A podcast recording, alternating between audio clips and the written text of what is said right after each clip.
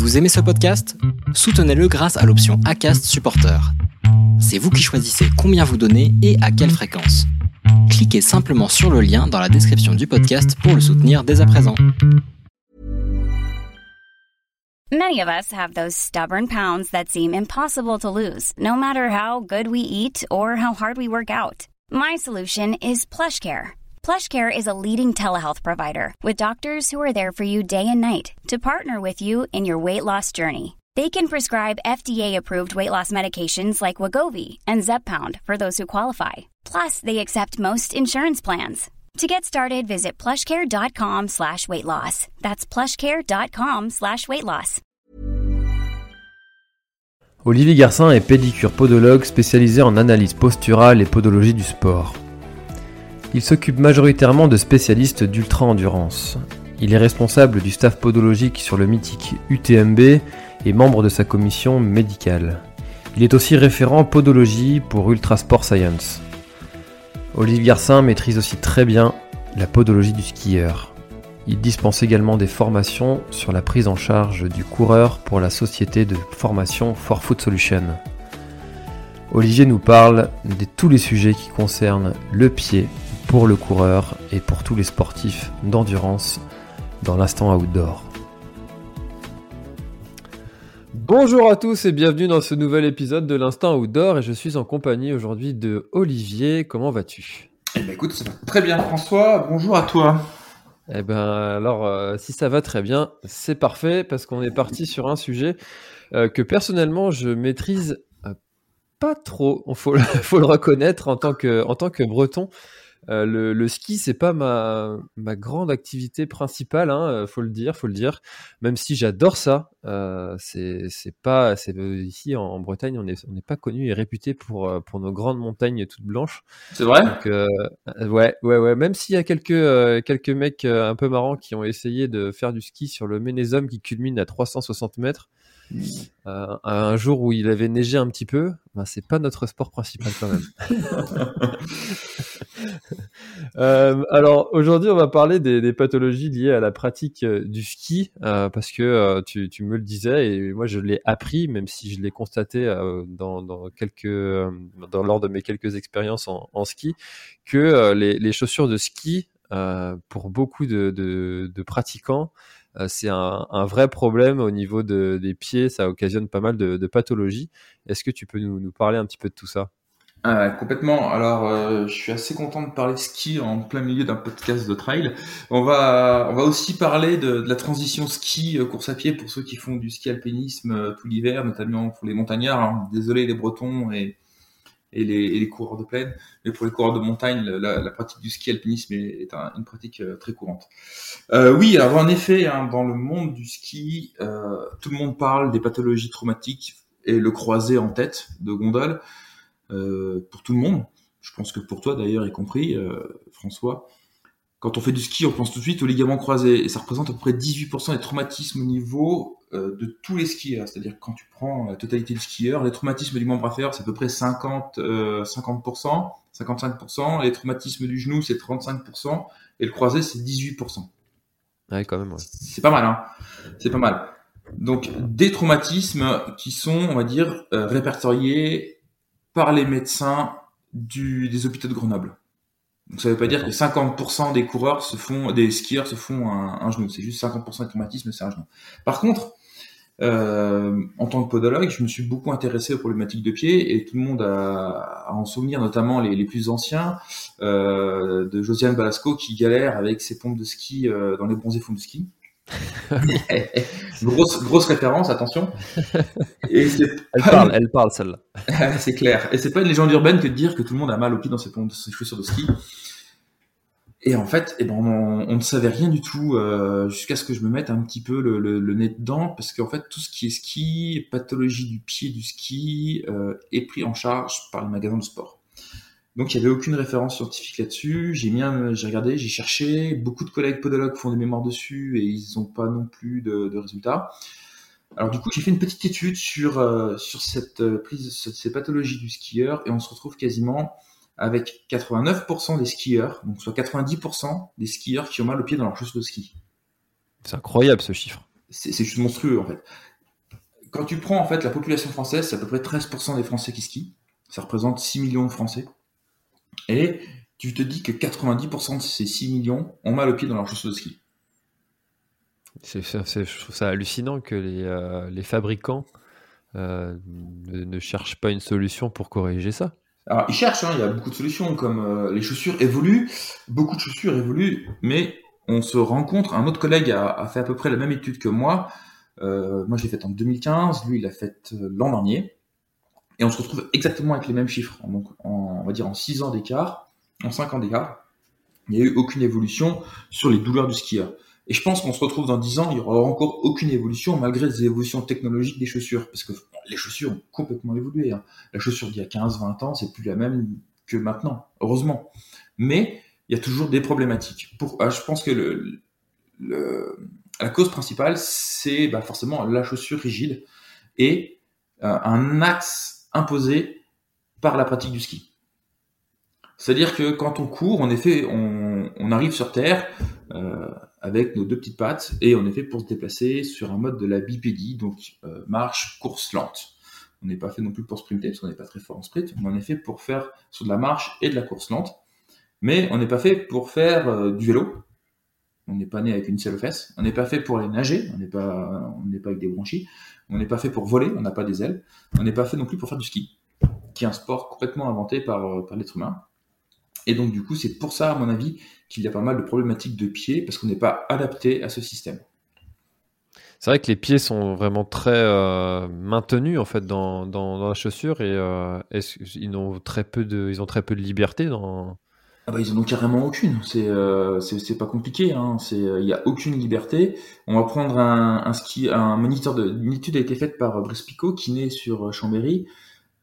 qui a fait une étude sur des moniteurs de ski de l'ESF de Courchevel qui donc euh, dans son étude, il a mis en évidence qu'un moniteur de ski en fin de saison avait une perte de cognitive, une perte de proprioception de son pied d'à peu près du simple double par rapport à une personne normale. C'est-à-dire que en fait, il, n'a plus aucune représentation de sa cheville euh, dans sa tête et donc du coup forcément le, sa proprioception est complètement altérée. Donc que ce soit en force, mais aussi en représentation spatiale de son pied. alors ça, ça, correspond à quoi ça, la représentation spatiale du pied? J'ai bah, du mal à visualiser. Alors en fait, quand tu euh, un exemple simple, tu fermes les yeux, tu prends euh, une cuillère, tu es capable de fermer les yeux et d'amener la cuillère à ta bouche euh, sans venir toucher le nez ou de l'amener directement dans ta bouche. C'est un réflexe, c'est quelque chose qui est normé, qui est automatique. Donc au niveau de ton pied, quand tu marches et quand tu cours, quand tu vois un caillou, tu sais comment ton pied va évoluer, va bouger. sur une personne normale, on a à peu près un degré d'erreur qui est de, une échelle d'erreur qui est à peu près de 2 degrés à 2 degrés 5 d'amplitude. C'est-à-dire que quand ta cheville bouge entre 0 et 2 degrés, tu ne ressens pas trop la mobilité, et quand tu bouges à partir de 2 degrés, tu sens la mobilité. Chez un skieur, tu as 4 degrés 5. D'accord. Donc en fait, ta cheville a le temps de bouger de 4 degrés, et il se passe que euh, bah, pendant ces 4 degrés, tu sens pas que ta cheville, elle bouge.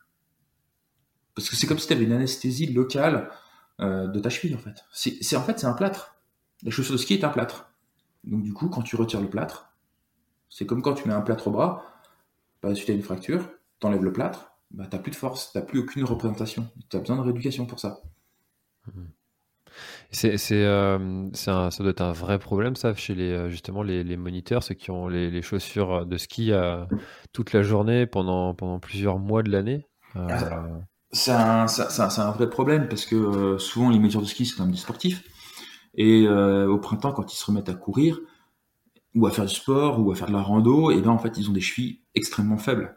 Alors, on parle des moniteurs, mais euh, si on fait le, parallèle à tous les skieurs alpins de très haut niveau, même de haut niveau, les enfants des clubs, qui skient tout l'hiver, à peu près 4-5 mois, ils se retrouvent en fait euh, en avril avec des chevilles extrêmement faibles et à reprendre des activités assez intenses, parce qu'un enfant, c'est on-off, hein, il n'y a pas de, a pas de demi-mesure eh ben on se retrouve avec pas mal de pathologies suite euh, justement à une surcharge d'une structure qui est devenue faible. Et euh, est-ce qu'il y a des, accompagnements spécifiques à, proposer justement à ces personnes-là? Euh, Peut-être en fin de journée, en début de journée, en milieu de journée, des, exercices qu'ils peuvent faire pour compenser ça? Alors de plus en plus maintenant on commence à proposer déjà à, proposer aux enfants ou aux moniteurs ou aux personnes qui font du ski de, de faire une activité impactante tout l'hiver. Qu'est-ce qu'on appelle une activité impactante? C'est redonner, quand tu skis, tu fais de la glisse, donc tu n'as pas la notion d'impact, et quand tu cours, tu fais de l'impact. Une activité impactante, bah, c'est faire euh, la corde à sauter, c'est faire euh, un petit peu de course, pas beaucoup, genre euh, deux fois 30 minutes déjà par semaine. Ça, ça serait déjà un, bon axe de travail pour continuer à garder cette notion d'impact. Moi, l'hiver, je skie beaucoup je skie, on va dire, deux mois, et j'ai complètement la course à pied pendant deux à trois mois. Au mois de mars, il me faut à peu près trois semaines de reprise de, course à pied. Et c'est frustrant parce que je fais beaucoup de randonnées, donc du coup j'ai pas mal j'ai la pêche, mais je m'interdis de, de, faire de grosses sorties pour éviter de me blesser. Je prends à peu près trois semaines de transition. Et ça c'est important de prendre ces trois semaines de transition, sinon on risque justement la blessure. Trois euh. semaines de transition où on va euh, reprendre très progressivement en fait la course à pied, même si physiquement on se sent euh, bien, parce que comme tu le disais, les, skieurs, les moniteurs sont des personnes qui, qui sont affûtées. Hein, euh, il y en a beaucoup qui font du ski de randonnée pour, pour, préparer la saison de trail qui va venir. Et, mais, mais, quand même, il faut avoir ces trois semaines de, transition pour éviter les, les pathologies ça, me semble important, tu vois, avec Virginie Dupont, qui est une collègue euh, podologue, euh, on suit l'équipe de France de ski alpinisme et on leur a donné cette notion justement de faire des exercices de pied et de renforcement du pied en permanence. Alors, tu vas me dire, les skieurs qui font du ski alpinisme, pour ceux qui connaissent pas, la pratique de Kylian Jornet, de François Daen, des fois, l'hiver, on les voit sur des skis, ils montent, ils, remontent, ils font de la randonnée. Donc c'est ça, ski alpinisme, ils ont des chaussures très légères qui ont une grande mobilité de cheville à la montée, mais qui donne, qui rend quand même le pied faible. Moins qu'en ski alpin, mais quand même le pied faible. Donc euh, même donc dans le ski alpinisme en très haut niveau, ces personnes ont le pied faible et ils le sentent qu'en fin de saison, ils n'ont pas le même pied qu'en début de saison. Ils ont un pied qui est moins tonique. Et c'est important justement de garder cette tonicité. Le pied est un muscle et comme toute bonne structure, tu prends une, tu prends une structure, euh, un bâtiment, s'il n'a pas une bonne base, une bonne fondation, eh ben, un bâtiment ne va pas tenir correctement. Et si le pied, lui, est faible de base, c'est-à-dire si les muscles intrinsèques sont faibles, les muscles extrinsèques vont prendre le relais et on aura une surcharge de ces muscles extrinsèques. Un muscle extrinsèque, c'est un muscle qui s'insère du pied sur la jambe, et clairement, un tendon d'Achille, euh, avec le, système du triceps sural, euh, tu prends les releveurs, tu prends euh, le tibial post ou les fibulaires sont des muscles extrinsèques qui vont rentrer en sur-régime pour euh, pallier à une faiblesse des muscles du pied. Et c'est, euh, ça, fait quand même plusieurs, plusieurs années que le, ski est aussi en développement. Alors il y a eu une période là où ça a été un peu, un peu, un peu plus calme avec à cause de, du Covid.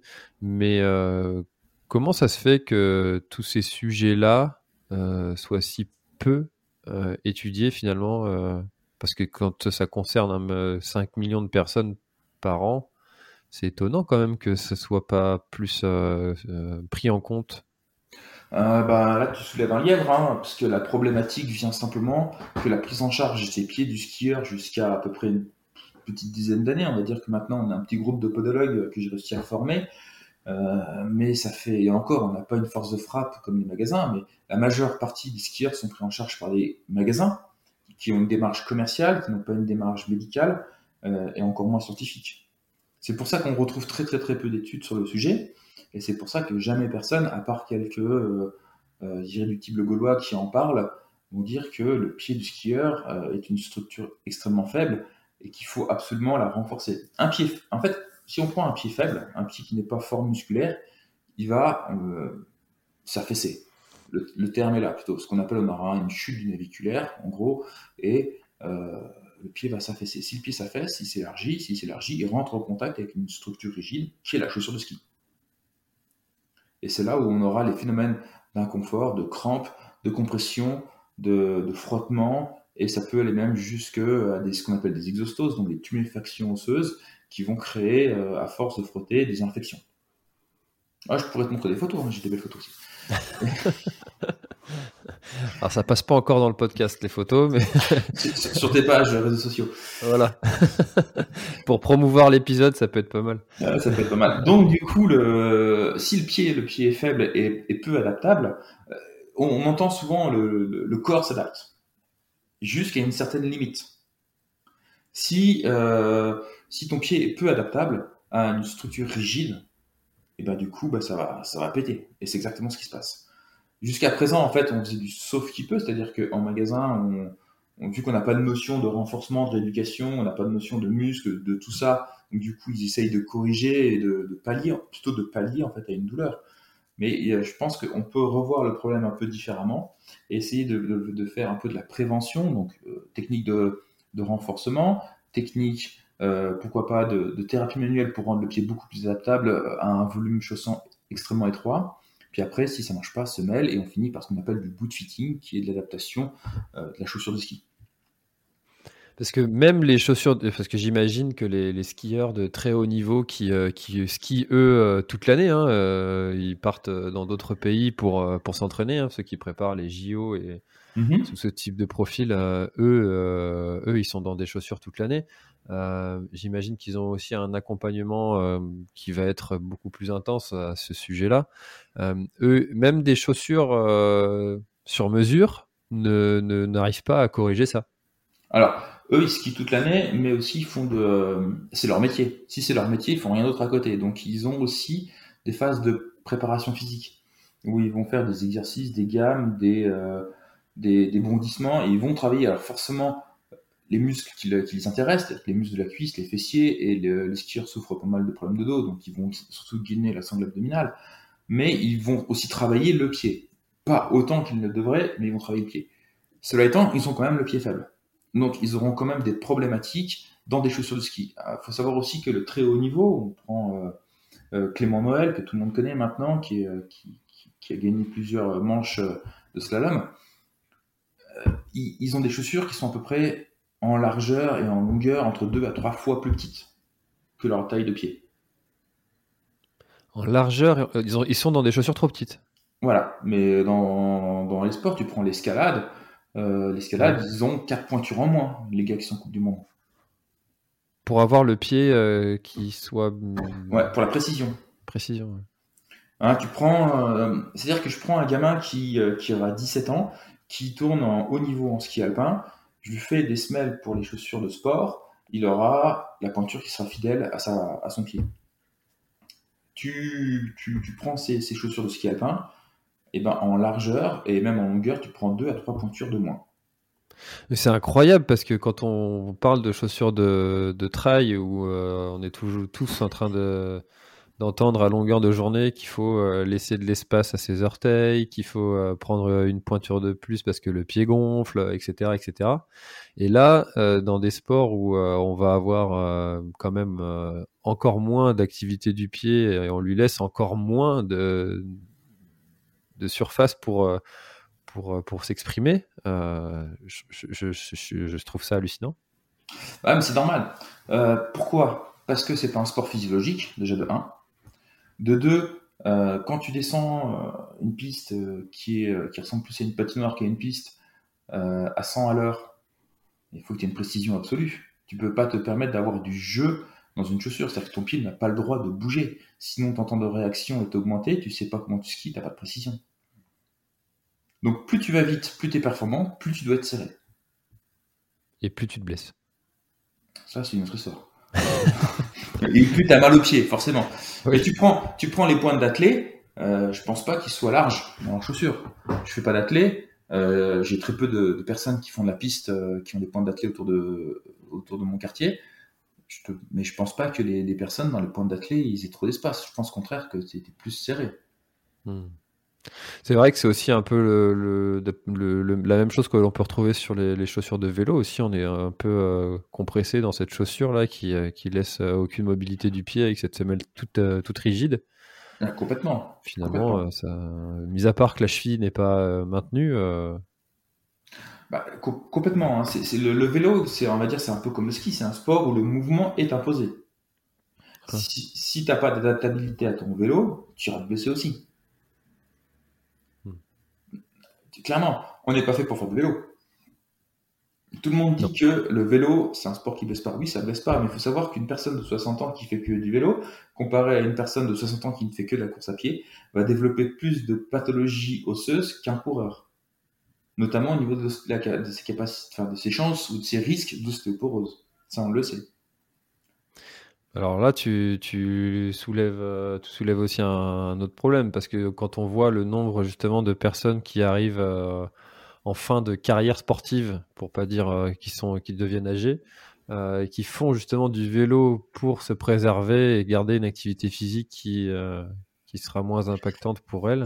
On en revient toujours en fait à ta dose de sport. Donc là, on quitte le monde du ski, on en revient à la dose de sport. Si toute ta carrière, tu as fait une dose de sport à très haut niveau, forcément, tu auras grillé ton capital et tu es arrivé à 60 ans, tu passes au vélo parce qu'en fait, tu auras abîmé.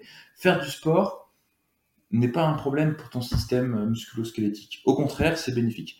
La prévalence des sédentaires, des sédentaires, hein, la prévalence d'arthrose des sédentaires, c'est à peu près 10%. La prévalence des sportifs de haut niveau en course à pied, c'est à peu près 13%.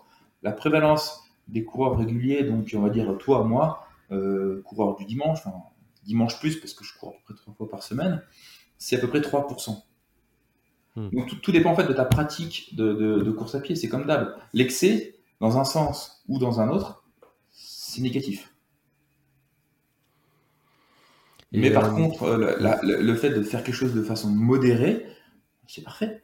Euh, Lieberman, il le dit très bien, on est, on est en effet pour marcher, courir à peu près 10 à 15 bandes par jour. Marcher, courir lentement. On est fait pour faire à peu près du 2 mètres secondes en, vitesse. On n'est pas fait pour faire du sprint. D'ailleurs, on est, on est mauvais en sprint. On est plus lent que le plus lent de nos prédateurs. On est plus lent que le plus lent des prédateurs. Oui, bah oui.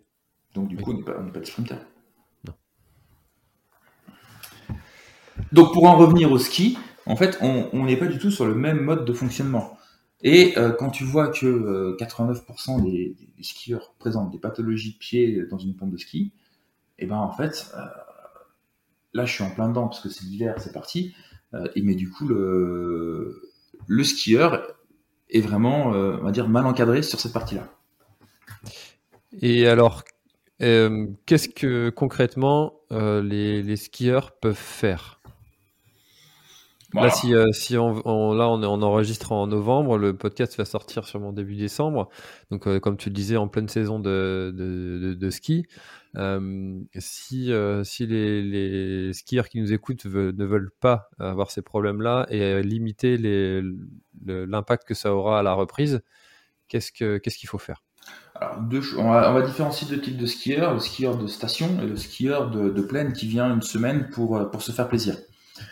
Le skieur de plaine qui, qui vient en vacances se faire plaisir une semaine par an, qui va lâcher un petit billet de 5 à 6 000 euros pour la semaine pour sa petite famille, il n'a peut-être pas super envie d'avoir mal au pied dans ses chaussures de ski. Alors le mieux déjà, c'est euh, qu'il porte un peu plus régulièrement ses chaussures à la maison, c'est-à-dire euh, réinformer le pied à un volume chausson étroit. Euh, donné. S'il a ses chaussures, s'il n'a pas ses chaussures, il va les louer dans un magasin et souvent dans le magasin, et ben en fait les chaussures, elles ont été portées par par 20 personnes différentes, le chausson est complètement tassé et il y a, y très peu de confort et de précision.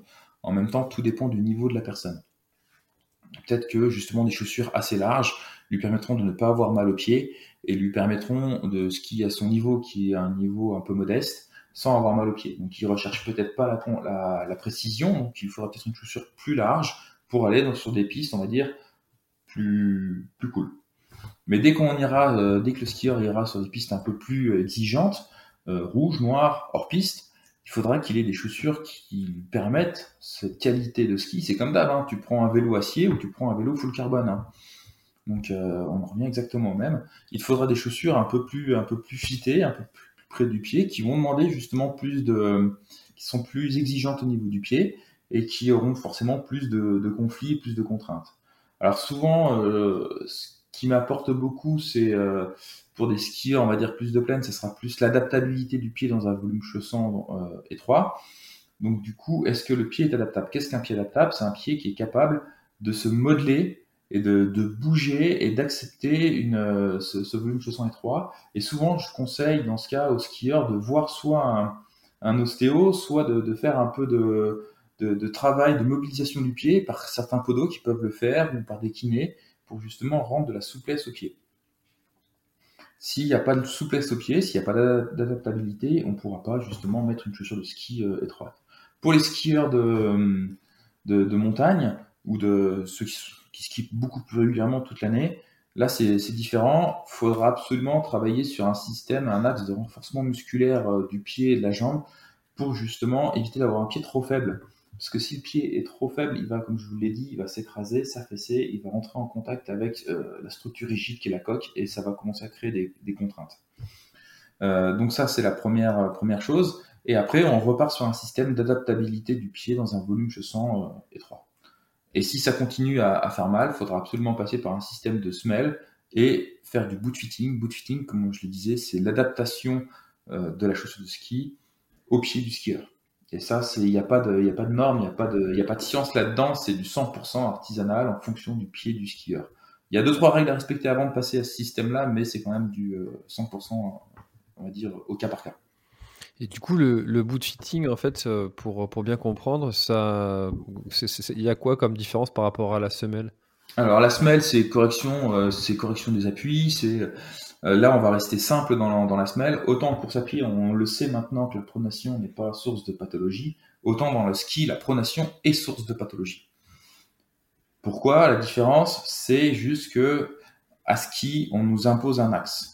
Et si le genou, lui, part en rotation interne dans un mouvement et que le, ski, la carte du ski prend, euh, accroche la neige et que le genou et le ski partent dans un sens opposé, là, on peut se faire un croisé. Donc là, il y a une source de pathologie qui est présente traumatisme, donc du coup on corrige la pronation à ski, mais aussi euh, quand on fait de la pronation, on a facilement des conflits malléoles chaussures ou os naviculaire chaussure ou cinquième orteil chaussure. Et là, dans ce cas-là, la semelle va corriger ce phénomène de pronation. Ensuite, euh, il y a le boot fitting, le boot fitting qui est l'adaptation de la chaussure au pied. C'est-à-dire qu'il y a différents axes de boot fitting. Il y a euh, faire un chausson thermoformé au pied, c'est-à-dire que le chausson, la, chaussure de ski est séparée en deux entités. Tu as la coque qui est en plastique et tu as le chausson qui est en structure PE et VA. Le chausson apporte du confort et la coque la rigidité. Le, chausson donc, peut être moulé au pied, ça devient un négatif de la coque et un négatif du pied et ça apporte un confort bien plus important. Euh, c'est ce qu'il y a de moins cher, on va dire, dans, la partie boot fitting. Après, tu peux faire un injecté qui est plutôt réservé au haut niveau. C'est en fait, on injecte un PU une mousse polyuréthane euh, qui s'expanse dans le chausson, qui euh, amène énormément de précision, mais c'est assez cher et ça compresse bien le pied. Donc on laisse ça quand même pour un certain niveau de ski.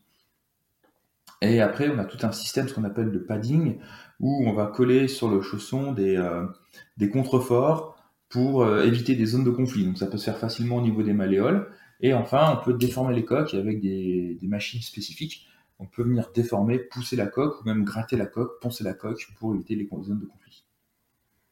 Ah, c'est ultra technique en fait. Euh, tout ouais. Complètement. Parce qu'en fait, c'est une, vraie problématique. Hein. Parce que, notamment pour euh, les, moniteurs de ski en montagne, si tu as mal au pied dans une pompe de ski, tu peux arrêter de travailler. Donc il y, a des problématiques socio-économiques dans l'histoire. Hmm. Et, de racines. Il y a des gamins, euh, j'ai des gamines là encore la semaine dernière, euh, qui skient avec mon fils, elles ont 14-15 ans. Elles ont dû arrêter un stage de ski, alors qu'elles sont au groupe, euh, au groupe Espoir. Elles ont dû arrêter un stage de ski parce qu'elles avaient mal au pied dans leur pompe de ski. Et là, pour elles, il n'y a, a, rien à faire, mis à part s'arrêter. Quoi. Ben, ben, alors, deux choses. Si, en fait, il y avait euh, deux traitements, on a dû le faire de. Enfin, trois, trois axes de quatre axes de traitement. Ostéopathe pour. Euh, parce qu'en fait, elle, elle, était, elle était un peu toute cassée dans tous les sens. Euh, moi, je vais travailler aussi en mobilité des chevilles. Je lui conseille aussi de renforcement du pied spécifique parce que son pied est extrêmement faible, malgré l'énorme dose de renforcement musculaire qu'elle se fait actuellement. D'ailleurs, qui a un autre problème, on en reparlera juste après si tu veux. Euh, ensuite, on a fait les semelles et on a même dû modifier, changer les languettes, on a dû réadapter les languettes, enfin, c'est tout un bordel. Et ça passait toujours pas. Et en fait, c'est juste euh, à force de, la voir et de discuter avec elle, c'était juste en fait son niveau de sa capacité d'adaptation qui était au fin fond du trou.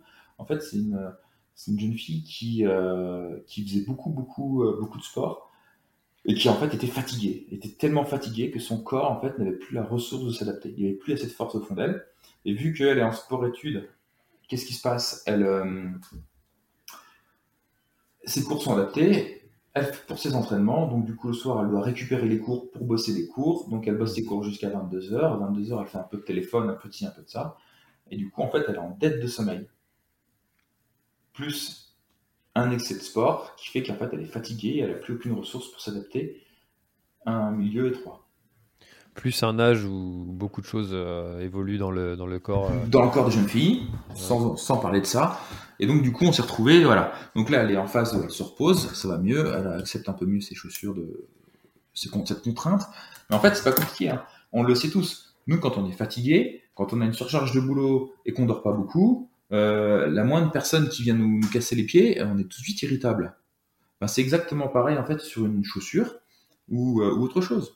Euh, Blaise Dubois parle de stress mécanique en course à pied et que quand on dépasse un seuil de stress mécanique, c'est pas lui qui l'a inventé, ça, date depuis toujours, mais il l'a démocratisé.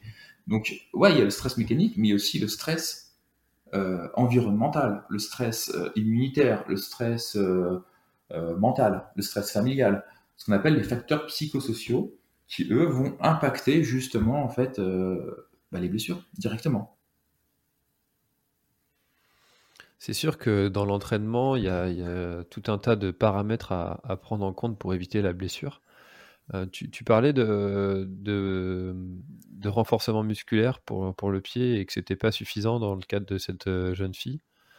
tu peux nous en dire plus? Ouais, alors c'est des gamins en fait euh, dans le dans le haut niveau comme ça qui skient, qui ont à peu près 3 ans. Euh, ils font que du ski en permanence. Euh, l'été, ils marchent un peu, mais on va dire que la dette, le déficit musculaire qu'ils emmagasinent l'hiver, pour peu que l'été ils fassent du vélo, donc ils n'ont pas encore cette notion d'impact ou de, renforcement du pied, et ben du coup ça va entraîner une vraie dette, une vraie carence, on va dire, en force au niveau du pied. C'est comme ça que ces gamins peuvent avoir couramment mal le genou l'été et, et tout va bien l'hiver parce qu'on se retrouve sur un sport de glisse. En fait, des enfants qui, quand ils vont arrêter le, sport de glisse, vont avoir mal au genou. Du coup, vu qu'ils ont mal au genou, ils vont faire du vélo parce que ça fait moins mal, ça fait moins mal au genou. Mais du coup, on n'est toujours pas dans un système de renforcement de la structure. Donc du coup, en fait, on, on renforce toujours pas la structure. Et dès qu'on arrête le vélo, on repart sur le ski. Tu vois ce que je veux dire? Hmm. En fait, ils sont, leur corps n'est jamais soumis à un impact, euh, à impact. Exactement. Et c'est l'impact, en fait, ce qui nous, nous, nous fait tenir debout, en fait, la plus grosse force sur laquelle, contre laquelle on doit lutter, nous, en tant qu'humains, c'est la gravité. D'ailleurs, on l'a vu, Thomas Pesquet, il est rentré de l'espace, là. Euh, il fait quoi? Il fait des exercices de, renforcement euh, musculaire global. Il fait des échelles de rythme, il fait, il fait plein de choses. Parce que du coup, il doit réapprendre à son corps la notion d'impact et de lutter contre la gravité. Si, en fait, ces gamins font que des sports de glisse en permanence, c'est comme un nageur. Un nageur, on lui dit euh, qui a mal au dos, on lui dit putain muscle le dos. Mais un nageur, il a le dos qui est hyper musclé. C'est juste qu'en fait, qu'il fait son sport H24 dans un milieu où il n'y a pas d'apesanteur. Enfin, c'est euh, où l'apesanteur est la plus basse sur Terre. Donc dès qu'on se met debout, en fait, il n'a pas la structure pour lutter contre la gravité.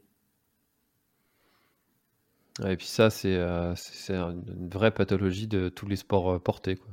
Exactement. Donc beaucoup de sports portés ou glisser vont se plaindre de problèmes de dos quand ils vont commencer à faire des sports à impact parce qu'ils n'ont pas la structure pour. Or, ils ont un énorme cardio. Tu prends des fondeurs, c'est eux qui ont les plus grosses VMA.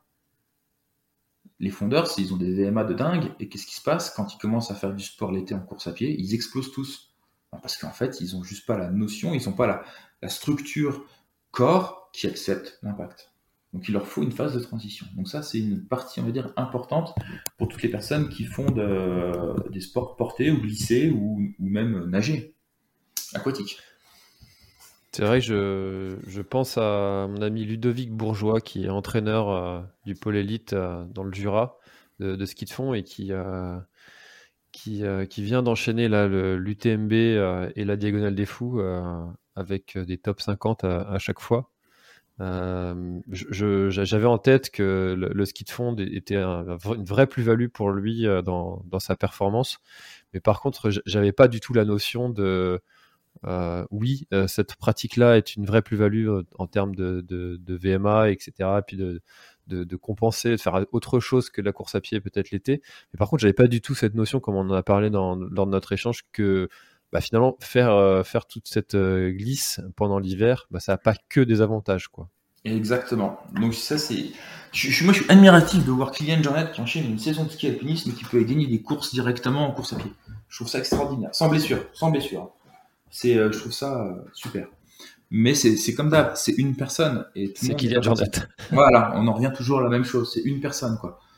Donc euh, oui, c'est une vraie plus-value de, de, faire un sport, euh, un sport euh, hivernal d'endurance. Mais alors après, il y a un des médecins du sport qui, qui est à la retraite et qui me suit. Il dit bon, l'hiver, c'est bien de faire du sport à, haute dose, mais il faut aussi, respecter ce, ce rythme où l'hiver, notre corps euh, est sur une phase un peu plus endormie, où on doit faire du sport, mais de manière moins intense que l'été. Au risque, justement, si on fait euh, saison hiver, saison été, saison hiver, saison été, au bout d'un moment, on fatigue la structure et on se fatigue et on, peut arriver à des blessures. Et d'ailleurs, on le voit que euh, pas mal de personnes font soit l'hiver, soit l'été, et ceux qui font les deux saisons, c'est quand même compliqué à, tout gérer.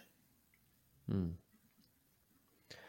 Bah, je trouve qu'on a fait un, une belle description de toutes les euh, pathologies, de toutes, de certaines pathologies que l'on peut avoir et que euh, et que l'on peut des quelques recommandations aussi pour les personnes qui pratiquent euh, le, ski. Est-ce que tu vois d'autres choses à, ajouter dont on n'aurait pas parlé?